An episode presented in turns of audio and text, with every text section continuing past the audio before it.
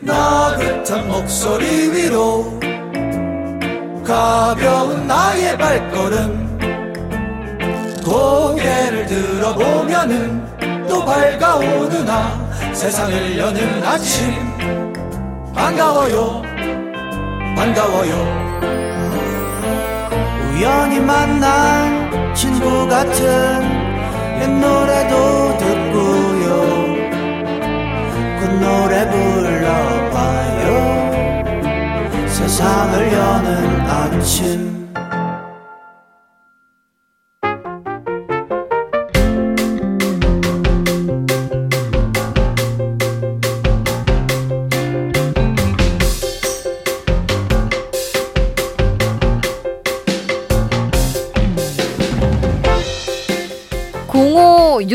님의 문자입니다. 주디, 전 남친이랑 갔던 오삼불고기 맛집이 있는데요. 오랜만에 혼자 갔더니 그 맛이 안 나는 거예요. 대체 뭐가 바뀌었지? 떠올리니 앞에 앉아있던 남친이 없네요.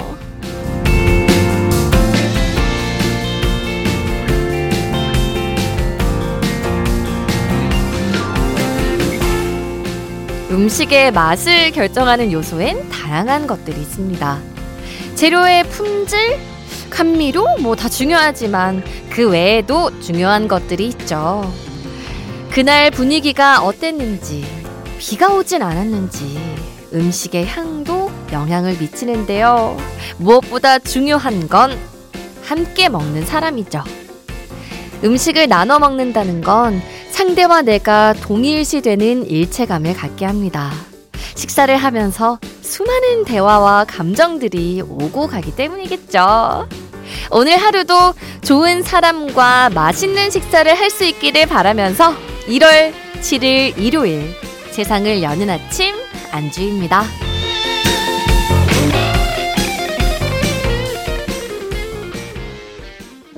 1월 7일 일요일 세상을 여는 아침 안주입니다. 오늘 들으신 첫 곡은 폴킴의 모든 날, 모든 순간이었는데요.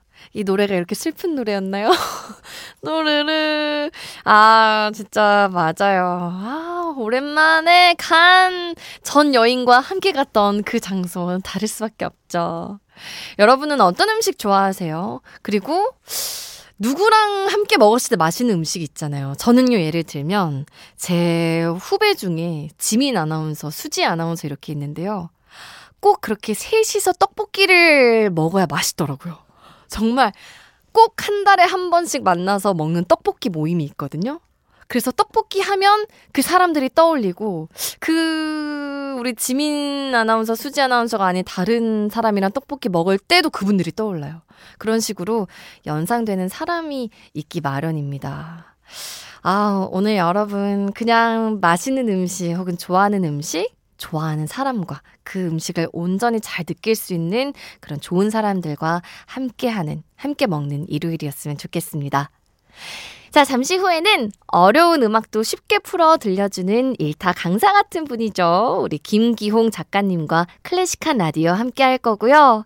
지금 누구와 함께 또 라디오 듣고 있는지, 오늘은 뭐 할 건지 신청곡과 함께 알려주세요. 라디오도 또 누구랑 듣느냐에 따라 다르지 않을까요? 같은 노래를 들어도 다른 것처럼요. 문자는 샵 8000번입니다. 짧은 문자 50원, 긴 문자 100원이 추가되고 스마트 라디오 미니는 무료예요. 광고 듣고 올게요. 오늘은 좀 어떤가요? 기분 좋은 하루가 되길 바래요. 지난 시간들을 가득 안고서 우린 모두 함께 여기 모여서 세상을 아침 세상을 여는 아침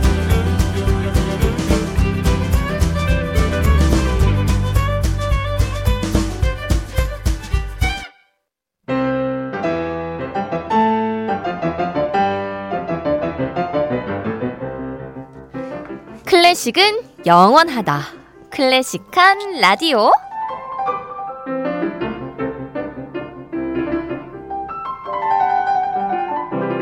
어, 새해니까요. 또 클래식하게 한번 소개해 보겠습니다. 클래식 읽어주는 남자 김기용 작가님 안녕하세요. 네, 반갑습니다. 클래식 읽어주는 남자 김기용입니다. 아니 새해 복 많이 받으세요. 새해 복 많이 받으세요. 아, 이렇게 진짜 또 2024년 밝았네요. 또 벌써 첫 번째 주말이 한 맞습니다. 주가 지났다고요. 그러니까요. 벌써? 벌써. 네. 아니 올해 계획이나 목표 세우셨어요? 어, 제가 이번 주까지가 딱 바쁜 주여서 아직 구체적인 계획은 못 세웠는데 딱 하나 뚜렷하게 세운 게 하나 있거든요. 궁금해요. 그게 올해 그 하프 마라톤을 한번 해볼까 합니다. 제가 하프 마라톤? 네, 제가 일주일에 좀 꾸준히 러닝을 좀 뛰는 편인데 네. 한뭐 짧게는 5km에서 10km까지 이렇게 오. 뛰거든요. 하프 마라톤이 몇 킬로죠? 하프면 거의 한 21km 정도 42.195니까 그의 절반이니까 21km 정도 되는 걸로 알고 있거든요. 근데 그렇게 길어요? 한번, 예, 하프인데도요? 도려, 와. 도전을 해보려고 합니다. 멋있어요. 한 근데 할수 있을 것 같아요. 네네네 꾸준히 뛰고 있으니까 조금씩 거리를 늘려 가보려고요. 네. 그래도 항상 건강하게 안전하게 무리하지 어. 마세요. 네네네. 좋습니다. 새해 첫 시간. 음. 아, 매번 또 주제를 너무 잘 갖고 와 주시니까 오늘은 또 어떤 음악 준비해 주셨을지 기대가 되거든요. 네, 오늘은 딱 이 활기찬 새해와 어울리는 또 장르죠. 왈츠. 주디가 또 왈츠 좋아하잖아요. 어허. 왈츠 특집을 한번 준비를 해봤습니다.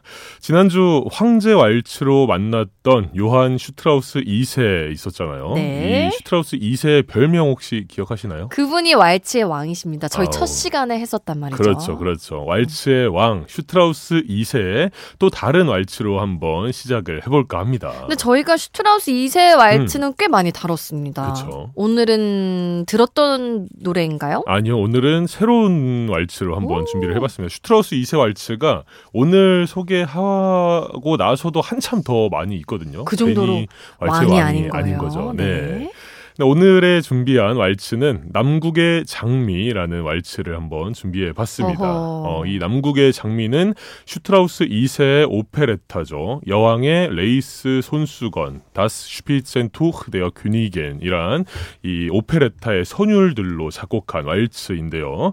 이 오페레타는 안타깝게도 흥행에는 실패한 작품이라고 아, 합니다. 네. 네. 근데 이탈리아의 국왕이었던 움베르토 1세 마음에는 아주 쏙 들었던 작품이라고 해요. 어, 마음에 음. 쏙 들어야 되는 단 한 명에게 마음에 들었네요. 아, 그쵸, 그쵸. 그거 다행인 거 그쵸. 아닌가요? 국왕의 마음에 들면은 어, 뭐 네. 예, 이것보다 더한 그런 성과는 어허, 없겠죠. 네. 네. 그래서 이 소식을 들은 슈트라우스 2세는 오페레타 안에 있는 가장 아름다운 선율들 네 곡을 골라서 왈츠를 작곡한 뒤 움베르토 1세에게 헌정을 했다고 음. 합니다. 그래서 이 왈츠는 1880년 11월 7일 동생 에두아르트 슈트라우스의 지휘로 초연이 됐고요. 그래서 이 왈츠는 또 흥행에 성공을 했고 이 왈츠의 흥행 성공 덕분에 오페레타까지 재조명된 그런 이야기가 있는 작품이기도 합니다. 그러면 이제 이 노래 덕분에 잘 된 거예요? 그렇죠. 오페레타도 재조명을 받고 또 잘 된 아. 케이스죠. 근데 일단 궁금한 게 음. 남국의 장미. 어, 남국? 그렇죠. 남국이 어디예요? 남국은 말 그대로 남쪽 나라. 그러니까 아하. 오스트리아보다 밑에 남쪽에 있는 이탈리아를 뜻하는 말이고요. 그래서 밝고 따스한 이 이탈리아 남국의 빛나는 태양과 화려한 장미의 이미지가 아주 어우러지는 곡이라고 할 수 있겠습니다. 음흠. 역동적인 빈 왈츠의 표본이기도 하고요. 그래서 이 남국의 장미는 아름답고 푸른 도나우 그리고 봄의 소리와 같은 슈트라우스 2세를 대표하는 왈츠 중 하나로 자리매김하게 됐습니다. 왈츠 음. 쿵짝짝 어우, 그쵸. 쿵짝짝 기억납니다. 너무 좋아해요. 네. 왈츠의 왕 요한 스트라우스 2세의 남국의 장미 듣고 오겠습니다. 요한 슈트라우스 2세의 남국의 장미 듣고 오셨습니다. 네. 어, 뭔가 근데 이탈리아를 떠올려서 좀더 정열적인 느낌을 생각했는데 음. 어, 그것보다는 진짜 그냥 왈츠의 표본? 밝고 경쾌하고 네, 약간 그런 느낌이었죠. 무도회가 딱 생각나는 네네네, 그런 맞습니다. 곡이었습니다. 음. 다음으로 알아볼 왈츠는요? 네, 이번엔 요제프 슈트라우스의 왈츠로 준비해 봤습니다. 한번 왈츠는 다 슈트라우스. 근데 정말 맞아요. 어, 그래요? 이 슈트라우스 2세 그리고 요제프 슈트라우스, 일세도. 에두아르트 슈트라우스 그리고 오. 이들의 아버지인 슈트라우스 1세까지 해서 왈츠를 거의 뭐 왈츠하면 슈트라우스 가문이라고 네. 할 정도로 좀 상징적이죠. 요제프입니다. 음, 네. 누구죠? 요한 슈트라우스 2세의 동생입니다. 첫째 동생인데 어, 유 슈트라우스 2세처럼 음악적 재능이 굉장히 많았지만 아버지의 반대로 수학과 공학을 전공한 뒤 공학 설계사로 활동을 하고 있었다고 음. 해요. 근데 슈트라우스 2세의 신경쇠약 진단으로 악단을 대신 맡아주게 되면서 음악계에 좀 얼떨떨하게 이렇게 데뷔를 했다고 오, 합니다. 네. 이후 꾸준히 활동하며 다양한 춤곡, 뭐 왈츠도 그렇고 폴카 같은 이런 다양한 춤곡을 작곡했던 작곡가죠. 특히 작곡에 뛰어난 재능이 있어서 슈트라우스 2세의 어, 평가가 이런 평가가 있었다고 하는데 나와 막내 동생보다도 음악적 재능이 더 뛰어나다라고까지 이야기했다고 합니다. 와, 아니 요한 스트라우스 그 왈츠의 왕이 그렇게 말할 정도면 음. 그렇죠, 그렇죠. 얼마나 재능이 있었던 거예요. 맞아요. 그러니까 요한 슈트라우스 2세가 아마 한 70대까지 살았고 네. 슈트라우스 이 요제프 슈트라우스가 40대까지밖에 못 살았으니까 아마 더 어. 오래 살았으면 형만큼 뛰어난 왈츠들을 더 많이 작곡하지 않았을까 싶기도 하고요. 음, 병 때문이었나요? 네네, 그 아마 음. 그랬던 것 같습니다. 네. 일찍 요절했으니까요. 네. 자, 어떤 곡을 우리 들어볼까요? 자, 오스트리아의 마을 제비 왈츠 한번 준비해 봤습니다. 요제프 슈트라우스가 작곡한 대표 곡이고요. 푸르른 오스트리아 자연 속 이리저리 날아다니는 제비의 모습을 왈츠 선율로 그려낸 작품입니다. 곡 중간중간에 이렇게 제비 울음소리가 등장하는데 제가 저도 처음 들어보는 소리여서 좀 궁금해서 영상을 찾아보니까 네. 이새 소리 를 내는 악기가 따로 있더라고요. 어, 네. 아, 들으면 딱 알아요. 어, 아, 들으면 딱새 소리구나 네, 하게요. 들려요, 들려요. 제비 울음소리가 진짜 나는지 집중해서 들어보겠습니다. 요제프 슈트라우스의 오스트리아의 마을 제비 왈츠 듣고 오시죠.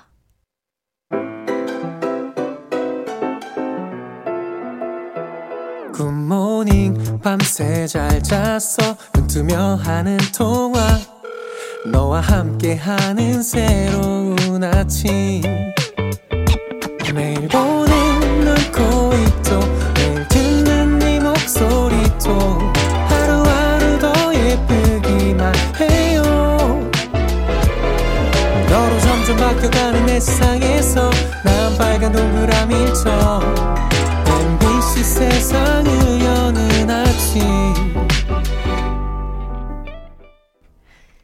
세상을 여는 아침 안주입니다. 새해 첫 클래식한 라디오 왈츠 음악과 함께하고 있고요. 조금 전에 들으신 곡은 요제프 슈트라우스의 오스트리아의 마을 제비 왈츠였습니다. 네. 중간중간 여러분 깜짝 놀라셨죠? 아, 진짜 새 소리가 난줄 알았다니까요. 어, 맞아요, 맞아요. 똑같지 않나요, 정말? 예. 정말 엄청 작은 악기였죠. 저희가 영상도 찾아보니까요. 네, 맞아요. 어, 처음 보는 악기인데 네. 이렇게 똑같이 새 소리가 날 음. 줄은 저도 몰랐습니다. 너무 뭔가 경쾌하고 음. 새해 듣기 좋은 노래였습니다. 네. 지금까지는 이렇게 밝고 경쾌한 분위기의 빈풍 왈츠들 들어봤잖아요. 네. 근데 이 밝은 왈츠에 어두운 단조 선율을 더하면 약간 멜랑콜리하기도 하고 훨씬 매력적인 오. 음악이 또 되거든요. 그래서 왈츠에 단조 선율을 더한 음악들을 또 한번 준비해 봤습니다. 근데 뭔가 쿵짝짝 하는데 음. 단조라는 상상이 좀 안 되거든요. 어. 근데 어쩌다 왈츠에 단조를 더하게 된 거예요? 사실 이 뭐 장조 단조가 음악에는 너무 흔한 이 조성이기 때문에 자연스럽게 단조를 더해 본 것 같아요. 그리고 음흠. 어 지금부터 소개할 이 쇼팽이라는 작곡가가 네. 슈트라우스 2세 왈츠에 좀 반감을 가졌던 작곡가였거든요. 슈트라우스 2세 왈츠들이 대부분 장조 일색의 왈츠들이다 보니까 네. 그거에 대한 반감이지 않았을까 싶기도 하고요. 음. 이렇게 슈트라우스 가문의 빈풍 왈츠가 유럽 사교계를 휩쓸던 시기 반감을 가졌던 작곡가 쇼팽은 이것은 진정한 왈츠다 왈츠가 아니다라고 하면서 슈트라우스 2세 왈츠에 반기를 들었습니다. 그래서 피아노로 자신만의 왈츠 세계를 펼쳐 나갔던 음, 작곡가죠. 그래서 쇼팽의 왈츠는 오직 감상만을 목적으로 하는 음악 장르로서의 왈츠라고 할 수 있겠습니다. 총 20개의 왈츠 중에서 단조로 작곡된 왈츠들이 유독 사랑을 받고 오. 있는데요.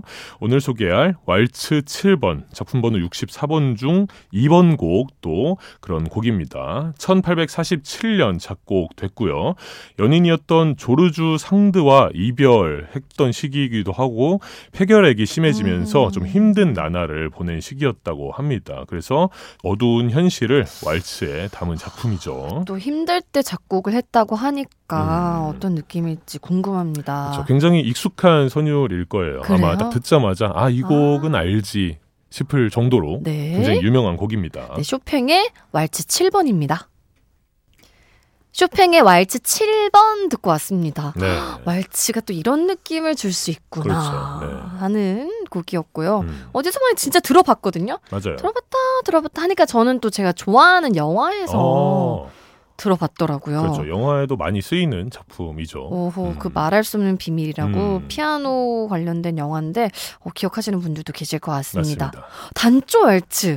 어, 새롭고 좋아요. 더 들으면 안 될까요? 네, 그래서 또 한 곡 준비를 해봤습니다. 이 단조 왈츠를 이야기할 때 절대 빼놓을 수 없는 곡인데요. 오호.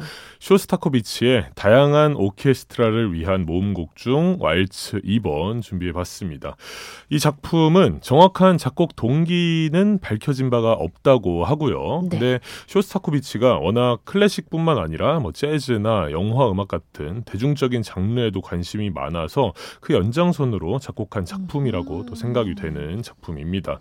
실제 많은 영화의 배경 음악으로도 이 곡도 삽입됐고요. 오, 그러면 좀 익숙할 수도 있겠네요. 너무 너무 너무 아, 익숙할 그래요? 거예요. 네 네 네.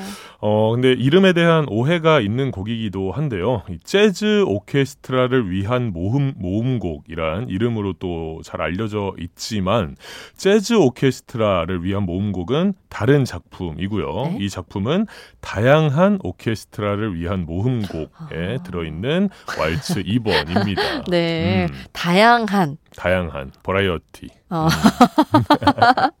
자, 쇼스타코비치의 다양한 오케스트라를 위한 모음곡 중 왈츠 2번 듣고 오시죠. 세상을 여는 아침 안주입니다. 클래식한 라디오 우리 기용 작가님과 함께 왈츠 음악들 새해 첫 클래식한 라디오를 함께 했습니다. 광고 전에 들으신 음악은 쇼스타코비치의 다양한 오케스트라를 위한 모음곡 중 왈츠 2번이었고요. 진짜 듣자마자 이 곡도 아, 아 그쵸. 어디선가 지 영화에서도 많이 들어본 듯한 맞습니다. 그런 멜로디였습니다.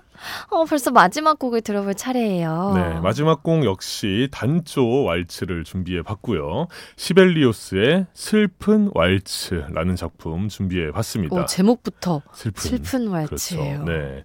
먼저 시벨리우스는 핀란드를 대표하는 작곡가이고요. 노르웨이에 있는 그리그라는 작곡가와 함께 북유럽을 대표하는 작곡가이기도 합니다.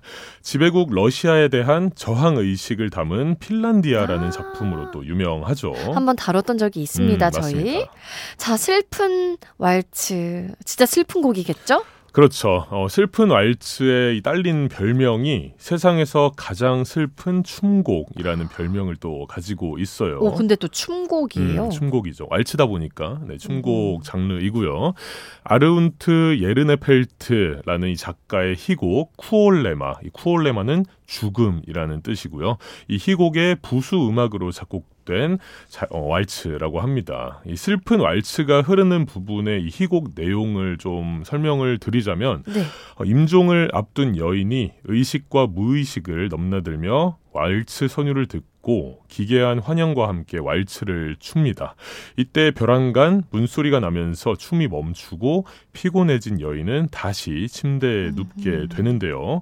이윽고 문이 열리자 그곳에는 죽음의 그림자가 서 있습니다. 그리고 이튿날 아침 어. 여인은 숨을 거둔 채로 발견이 되죠. 어둡네요. 굉장히 몽상적이고 좀 그로테스크한 그런 내용을 가지고 있는 부분이고요. 그렇다 보니까 흔치 않은 좀 독특한 아. 분위기 분위기의 왈츠가 또 흐른다고 이해하시면 되겠습니다. 이 곡은 어떨까요? 제가 딱 들었을 때 알 수 있는 곡일까요? 이 곡은 생소할까요? 조금 많이 생소하실 거예요. 아, 네. 어, 궁금해요. 어떤 분위기일지. 자, 소개해 주신 시벨리우스의 슬픈 왈츠를 끝곡으로, 아니, 새해 첫 시간인데. 아 그러네요. 아, 그렇... 아, 끝곡이. 아. 아니, 슬픈 왈츠가 흐르지만 네네. 네, 여러분의 말 포장해 주세요. 여러분의 새해는 슬픈 네. 일이 없도록 제가 이제 슬픔은 여기서 끝난다. 와. 네, 여기서 끝나고 여러분의 아. 새해는 행복만 가득할 겁니다. 이렇게 다 왈츠로 응집했다. 저희가 아우, 가져왔다. 그럼요. 맞습니다. 네, 그렇게 저희 포장하고 네. 이 작가님과 여기서 인사하겠습니다. 우리는 다음 주에 만나요. 안녕. 안녕. 자, 노래 들려드리면서 저도 인사드릴게요. 여러분, 아우, 아니에요. 그냥 또 소개해주신 노래니까 행복하고 즐거운 주말 보내시길 바랍니다. 여러분, 내일 월요일에는요, 보이는 라디오로 만날 거거든요.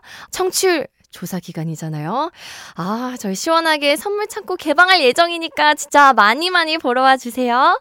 끝곡으로 시벨리우스의 슬픈 왈츠 들으면서 인사드리겠습니다. 지금까지 구성의 양지원, 황수진, 연출의 조민경, 그리고 저는 안주희였습니다. 내일도 GDPR로 놀러오세요.